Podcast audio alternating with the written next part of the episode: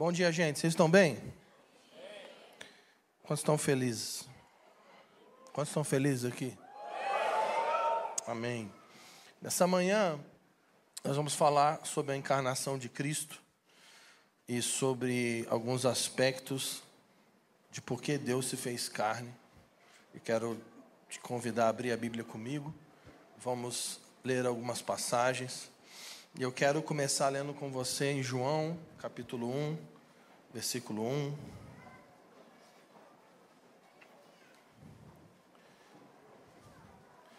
Espírito de Cristo, nós pedimos um aumento da sua operação sobre nós, aqueles que estão assistindo online, aqueles que estão aqui.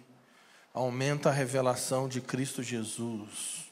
Aumenta o conhecimento de Jesus Cristo no meio do seu povo nessa manhã, por meio do conhecimento da Sua palavra.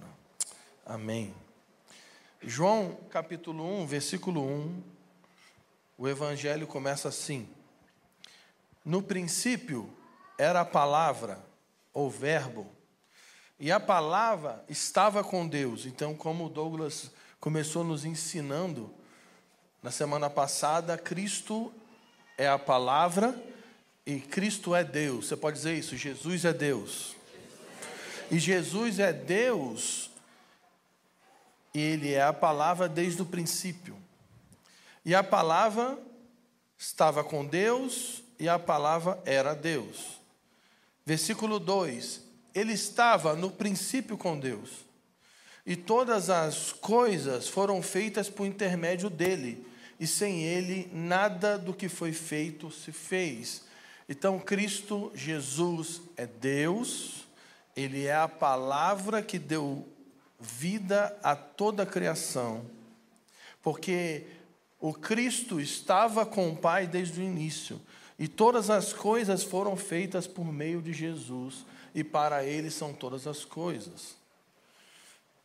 E aí, no versículo 14, João dá um pulo e ele amplia a revelação sobre Jesus e ele diz: E a palavra, o Verbo, se fez carne.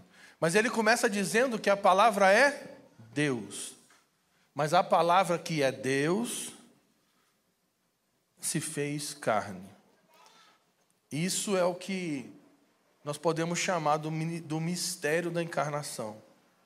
O Deus que entrou na história e se tornou homem. E a palavra se fez carne e habitou entre nós. A palavra seria mais é, adequada, seria tabernaculou entre nós. Habitou entre nós, cheio de graça e de verdade, e vimos a sua glória, glória como do unigênito do Pai. Nessa manhã nós vamos olhar para o Deus homem, Jesus Cristo aquele que é 100% Deus, 100% homem. O Deus misericordioso, que, embora estando na mais alta posição, Criador de todas as coisas, desceu, se humilhou e assumiu forma humana. E por meio da sua humanidade, ele obedeceu até a morte e morte de cruz. E porque ele obedeceu até a morte, o Pai o exaltou. E ele recebeu um nome que está acima de todo nome. E aí fica uma pergunta que é: por que que Deus, o criador de todas as coisas, a palavra, o verbo, por que, que o Deus unigênito encarnou? Por que, que ele se fez carne? E aí Paulo vai responder isso com maestria em Romanos capítulo 5. E eu vou ler a partir do versículo 17. Diz assim a Escritura, Romanos 5,17: Se pela ofensa de um e por meio de um só reinou a morte, muito mais os que recebem a abundância da graça e o dom da justiça reinarão em vida por meio de um só, a saber, Jesus Cristo. Então, Paulo está dizendo que por causa de um pecado de um, reinou a morte. Ele está falando de quem aqui, gente? Vocês falam aqui, gente? Está falando de Adão. Então, lá no jardim, Deus falou para Adão: tá, Adão, domina sobre a criação, governa sobre a criação. Eu vou te colocar nesse lugar aqui chamado Jardim do Éden. A palavra Éden significa prazer, um lugar de prazer que Deus construiu para um homem habitar. E Deus falou: ó, tá vendo aí, ó, come do que você quiser aí, mas do fruto da árvore do conhecimento do bem e do mal você não vai comer. Porque no dia que você me, me desobedecer, você vai morrer. E o que que Adão fez? O amado. Ele desobedeceu a Deus e comeu do fruto que Deus tinha ordenado a ele para não comer. E por causa da desobediência de um homem, a porta da morte foi aberta na criação. E a maldição da morte não apenas afetou Adão, não apenas afetou a sua família, não apenas afetou seus filhos, porque logo no capítulo seguinte você vai ver os filhos de Adão se matando. Mas o pecado de um homem afetou toda a criação. E a maldição da morte tocou em toda a terra. Todo ser vivo foi tocado por causa da consequência do pecado de um homem. A desobediência de um homem desgraçou a humanidade. Tanto é que Paulo vai dizer que o salário do pecado é a morte. E Paulo vai dizer que todos pecaram por isso foram destituídos da glória de Deus. Quantos pecaram? Todos. Quantos pecaram aqui nessa sala? Todos. E o salário do pecado é a? Então, quantos merecem a morte aqui nessa sala? Todos. Todo mundo que está me assistindo agora, todo mundo que está ouvindo a minha voz, merece para o inferno. Porque todos pecaram. E como Paulo vai dizer aqui, por causa da transgressão de, do primeiro Adão, a morte, a porta da morte foi aberta e ela fez um estrago na criação. A coisa foi tão grave que Deus teve que dar um reset na criação com o dilúvio. O nível da iniquidade tão gigante. E essa, mas essa má notícia ela é redimida com a boa notícia. Repita comigo: Jesus é a boa notícia. Todo mundo aqui merece o inferno. E às vezes eu vejo as pessoas discutindo: ah, se Deus salva, como salva? E às vezes eu vejo as pessoas nas discussões teológicas falando: não, mas não é justo Deus salvar dessa forma, querido. Escute a minha voz agora nessa manhã. Se Deus mandasse todo mundo aqui para o inferno, seria justo. Porque ele disse: aquele que me desobedecer vai, vai morrer. Quantos, quantos pecaram? Todos. Então, se a justiça seria todo mundo aqui queimar eternamente no fogo. Aleluia. Isso seria a justiça. Isso seria justo. Mas Paulo nos revela em Romanos 5 o Evangelho. A palavra Evangelho significa boa notícia. Então vou ler o versículo 17 de novo. Romanos 5, 17. Se pela ofensa de um homem e por meio de um só reinou a morte, muito mais os que recebem a abundância da graça e o dom da justiça reinarão em vida por meio de um só, a saber, Jesus Cristo. Pois assim como por uma só ofensa, por um só pecado, veio o juízo sobre todos os homens para condenação, assim também, por um só ato de justiça, veio a graça sobre todos os homens para justificação que dá vida. Deixa eu fazer uma pergunta técnica, escatológica, teológica aqui. Quem que abriu a porta da morte? Foi Deus? Quem foi? Foi um homem, sim ou não? Quem que arrumou a treta? O homem. Quem que fez a bagunça? O homem. Então quem que tinha que resolver? Um homem. E embora nós lemos o Antigo Testamento e vemos homens extraordinários, como Noé, bicho, homem, Noé era grande, mais de 100 anos construindo uma arca que acreditou que um negócio chamado chuva ia vir, coisa que ele nem sabia o que era. Mas Noé foi um profeta extraordinário, mas Noé pecou. Nós vemos Moisés, um homem extraordinário. Bateu o cavalo no mar e abriu. Moisés era brabo. Mas Moisés pecou. Elias orou, caiu fogo, caiu água, mas pecou. Na história você vai ver homens como Davi. Davi a gente nem vai citar, né? Porque Davi. Davi era bom nisso aí. Davi era bom. Né? Davi dá aula. Você vai ver homens extraordinários, homens que viram o Senhor, experimentaram a sua presença, mas que falharam porque todos eles seguiram o caminho de Adão e abraçaram a desobediência, a rebeldia, todos pecaram.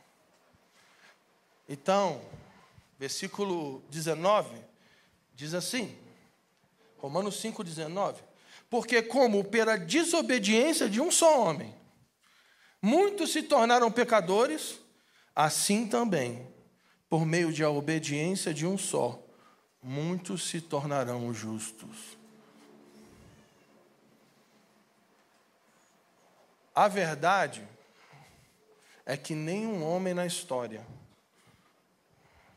conseguiu fazer o caminho de volta, porque Adão se desviou por causa da desobediência. Então, precisava de um homem para fazer o caminho de volta. E qual seria o caminho de volta? Obediência. Então Deus falou: Bom, já que nenhum homem vai conseguir mesmo, eu vou resolver. Então Deus entrou na história e se fez carne.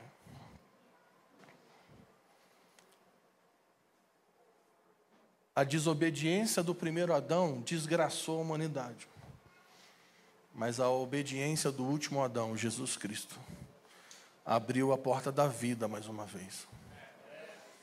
Tem alguém aí? E aí, eu quero mostrar alguns aspectos da encarnação de Jesus que nos dá a vida. E eu quero ler uma passagem em Lucas 1, que é o encontro de Gabriel com Maria.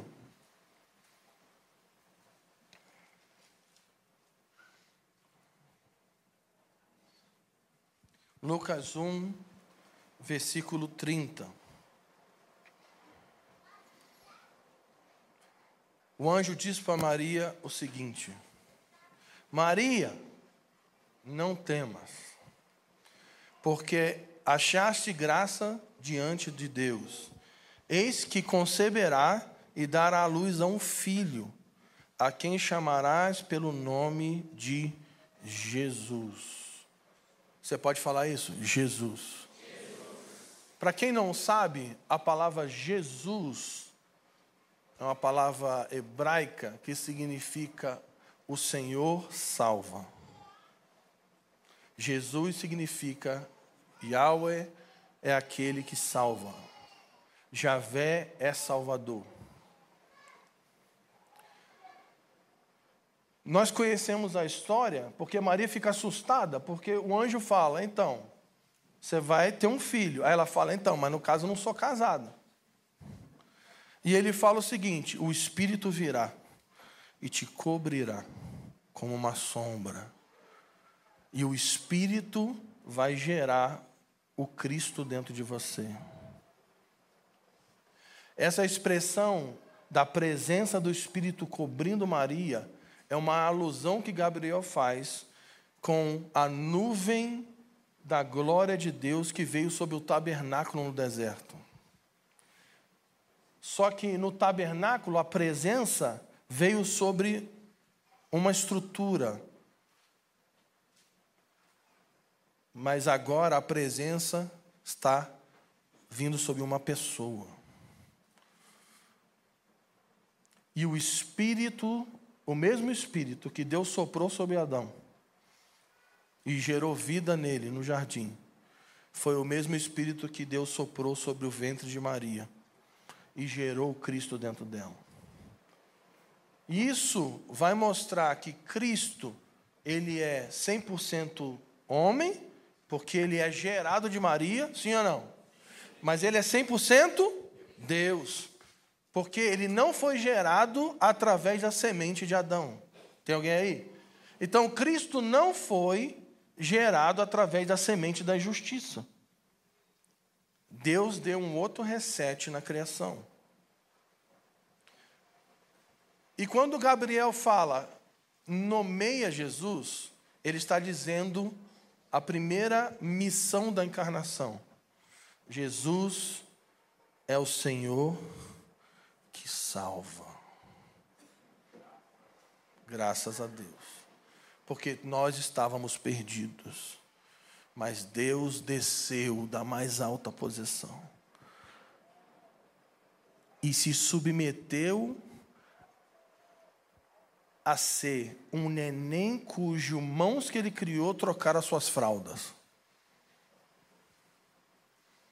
Você tem noção que o Deus que criou Maria se humilhou a tal ponto de ser amamentado por ela? um bebê cujo precisava, precisava da ajuda de José para trocar fralda. Deus desceu, assumindo forma humana, para nos salvar.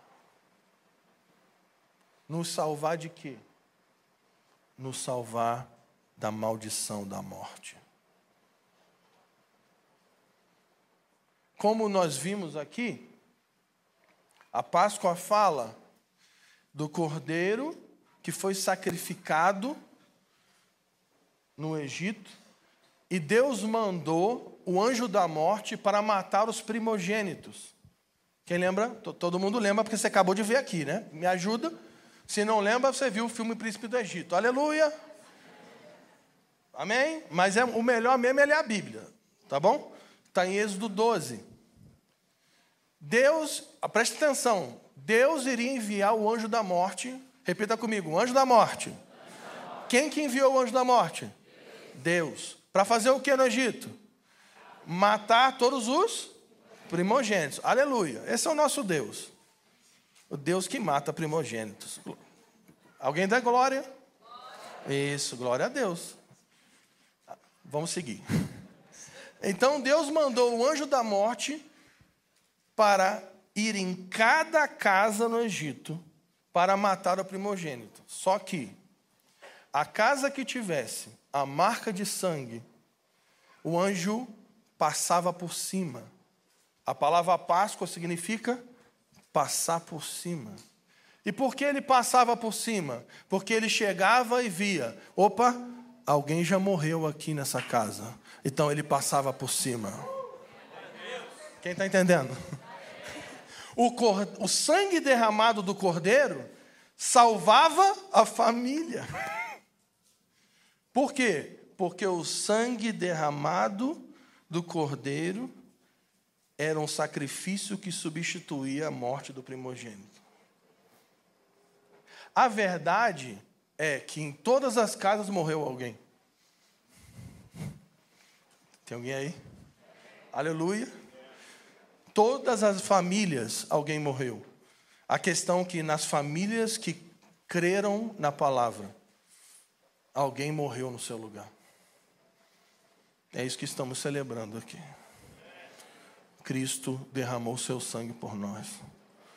Por isso, a maldição da ira de Deus, que está vindo para consumir todos os pecadores no tempo do fim, quando chegar na sua casa, na sua família, vai olhar: opa, alguém já morreu por essa casa. Tem alguém aí? Se é para aplaudir, aplaude aí, pô.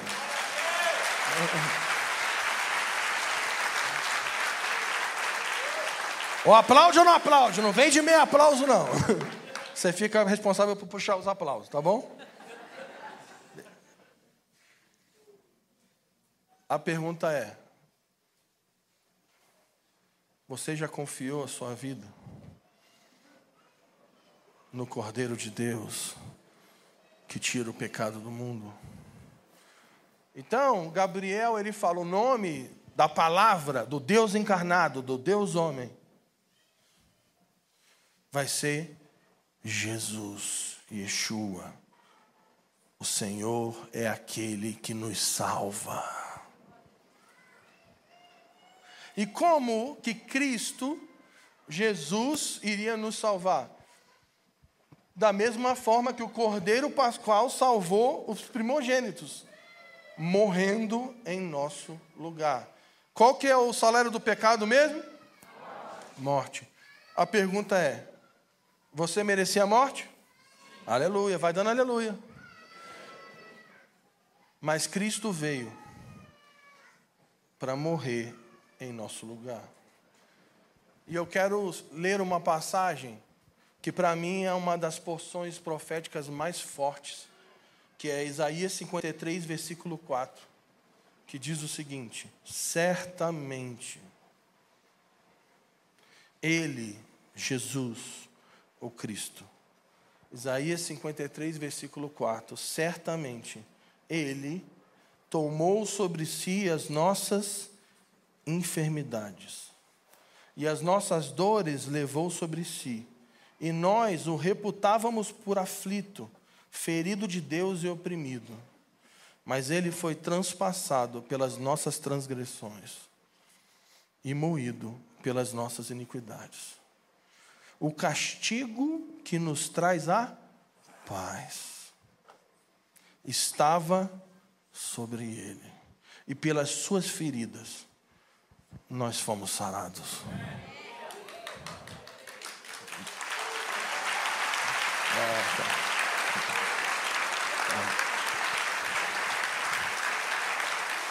Vou te contratar. Você, quer vir de noite? Vem de noite? Você senta aqui na frente? Tá. De noite é mais difícil. O pessoal da manhã é mais avivado. É, mas vem de noite. Vai estar no CID, tá bom. A gente, a gente pede liberação para o pastor Douglas, reverendo. Cristo veio ser o Cordeiro Pascal. Aquele que se tornou maldito em nosso lugar. Aquele que subiu um madeiro e levou sobre si a maldição da morte.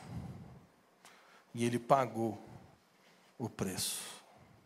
Ele pagou a nossa dívida com Deus. E o seu sofrimento na cruz nos traz a paz.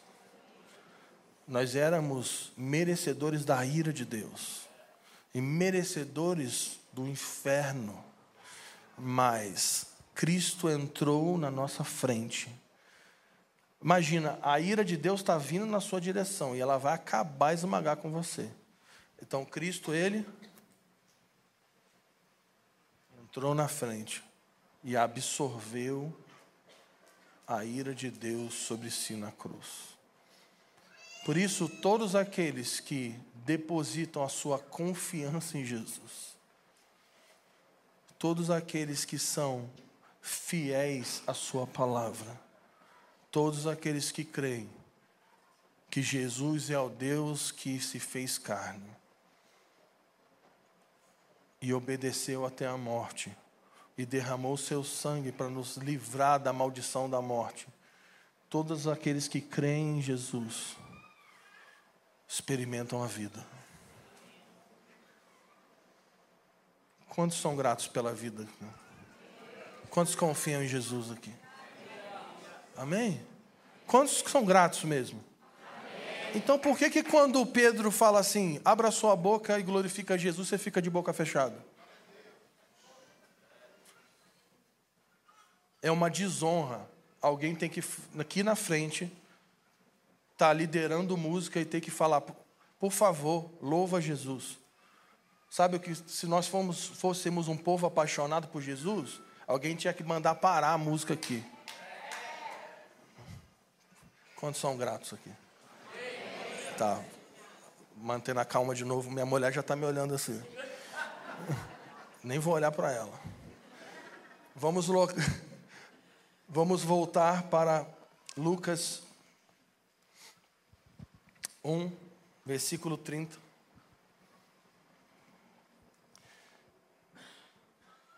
Então, o anjo Gabriel disse para Maria, Lucas 1, 30. Maria, não temas, porque achaste graça diante de Deus. Eis que concederá, conceberás e dará luz a um filho, a quem chamarás pelo nome de Jesus, aquele que salva. Esse será grande e será chamado Filho do Altíssimo, Filho do Senhor, que dará o trono de Davi, seu pai, e ele reinará para sempre sobre a casa de Jacó, e o seu reinado nunca terá fim. A segunda característica que eu quero falar aqui sobre a encarnação é que ele não encarnou apenas para nos salvar, se tornando o último Adão. Mas ele também encarnou para fazer aquilo que Adão falhou no jardim. Porque o que, que Deus falou para Adão? Domina sobre a criação. Governa sobre a criação. E o que, que o homem fez? em vez de submeter a obediência de Deus, para quem que ele deu ouvido? Para Satanás. Falar nisso, eu tinha um Satanás aqui hoje, aqui nessa peça. Eu identifiquei. Quem identificou? Essa risada foi estranha, mas vamos seguir. Não, porque a gente fala de Satanás, o cara manda uma risada dessa, mandou uma risada do Munhá, né? Vamos seguir. Tem gente que. O que é Munhá? Só os velhos sabem o que é Munhá. Rou. Aí, Jesus é o último Adão que obedeceu até a morte e por isso nos salvou por meio do seu sacrifício. Mas ele também, ele é o filho de Davi, aquele que vai se assentar do trono em Jerusalém e governar as nações. O que isso significa, Fábio? Que Jesus ressuscitou, mas Jesus não ficará no céu para sempre o Deus homem vai descer do céu mais uma vez. O Deus homem vai pisar na terra mais uma vez. O Deus homem vai pisar no Monte das Oliveiras. E a Bíblia diz que o Monte das Oliveiras vai se separar em dois. Assim. O Deus homem vai entrar pela porta dourada mais uma vez. Mas não agora, mas calma, ainda não. Mas não mais montado no jumentinho, mas agora ele vai entrar montado num cavalo branco e os exércitos do céu vão seguir. E Jesus vai entrar em Jerusalém, ele vai sentar no trono de Davi, ele vai subjugar todos os poderes da terra, ele vai vir e subjugar todos os potestades, todos os principados, todos os deuses das nações vão ser julgados por ele. Ele vai sentar no trono de Davi, ele vai trazer ordem sobre a terra, e todos os reis da terra, todos os governantes da terra, vão ter que ir a Jerusalém entregar o domínio das nações para Jesus. Só aí. Está contratado.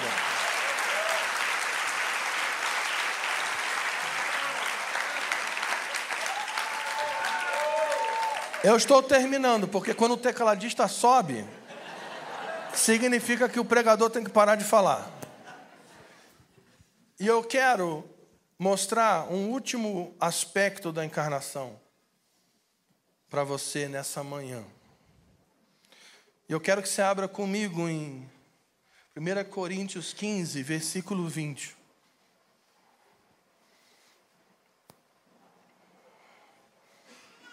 Espírito de Jesus, vem sobre nós. Abra os nossos olhos, Senhor.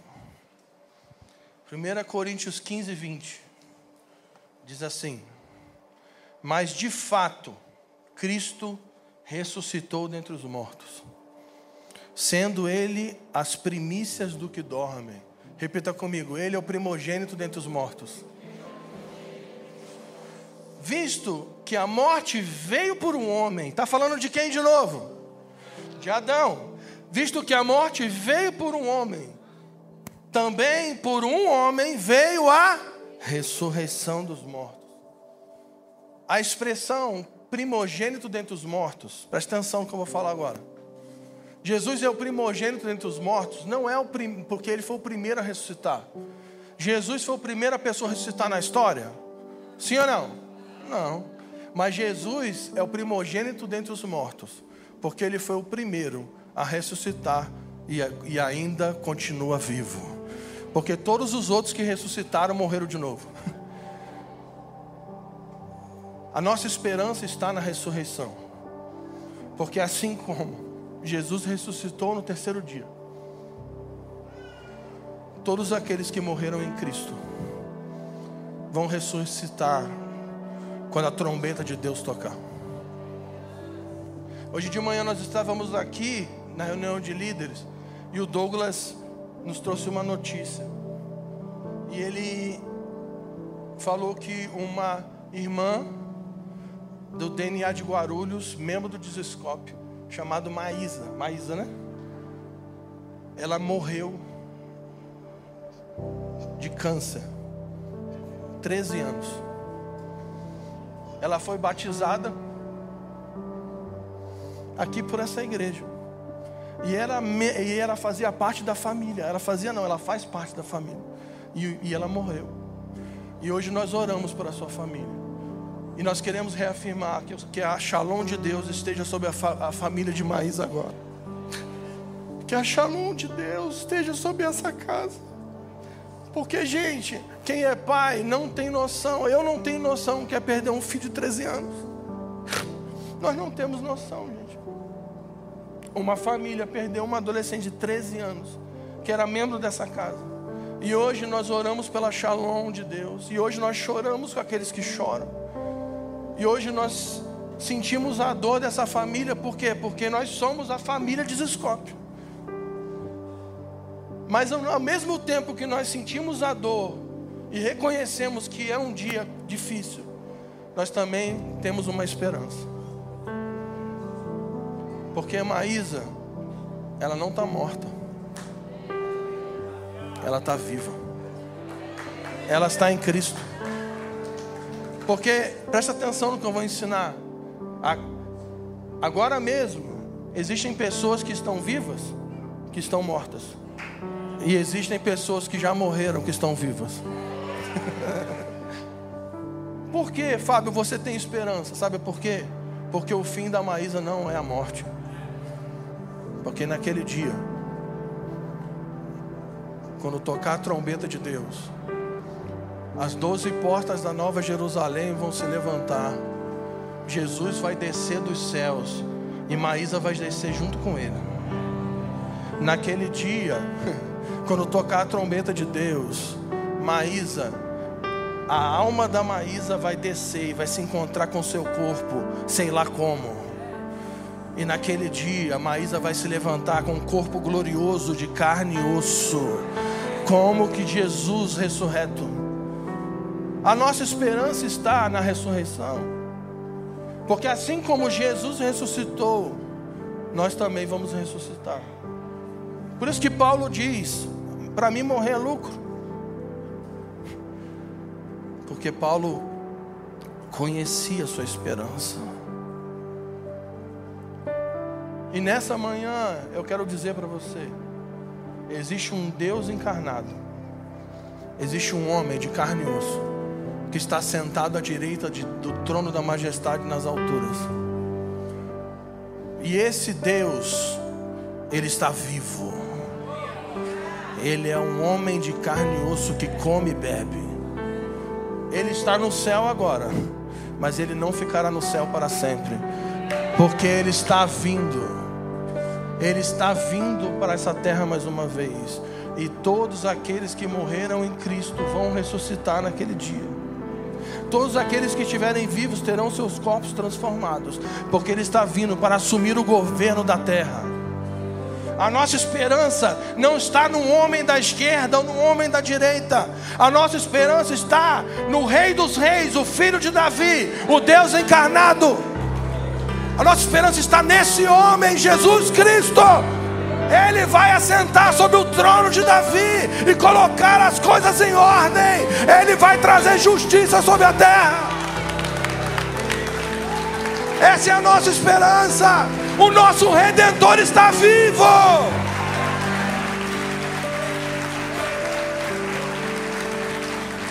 Jesus não é um fantasma, querido. Jesus é um Deus ressurreto. E a nossa esperança está nesse homem. Todo aquele que deposita a sua confiança em Jesus recebe a vida, a vida eterna.